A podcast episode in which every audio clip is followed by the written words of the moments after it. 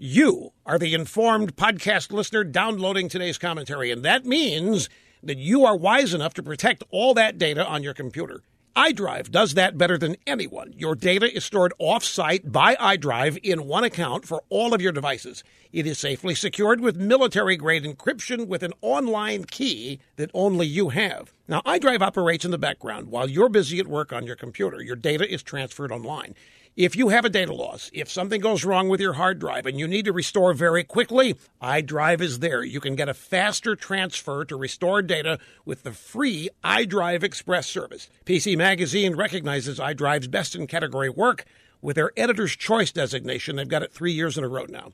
It's the best value with plans starting at just five ninety five a month. Sign up online at iDrive.com. You'll save 50% off your first year service when you use my name, El Rushbo, at iDrive.com.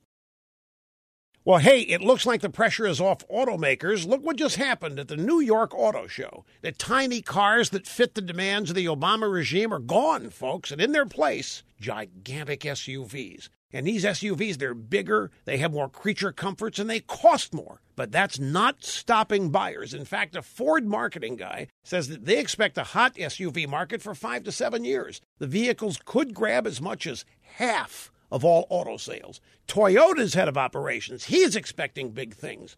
The Camry is the best selling passenger car in America, as it has been for years. But this year, he says, sales of their SUV might surpass the Camry. Now, more surprising are the demographics of buyers.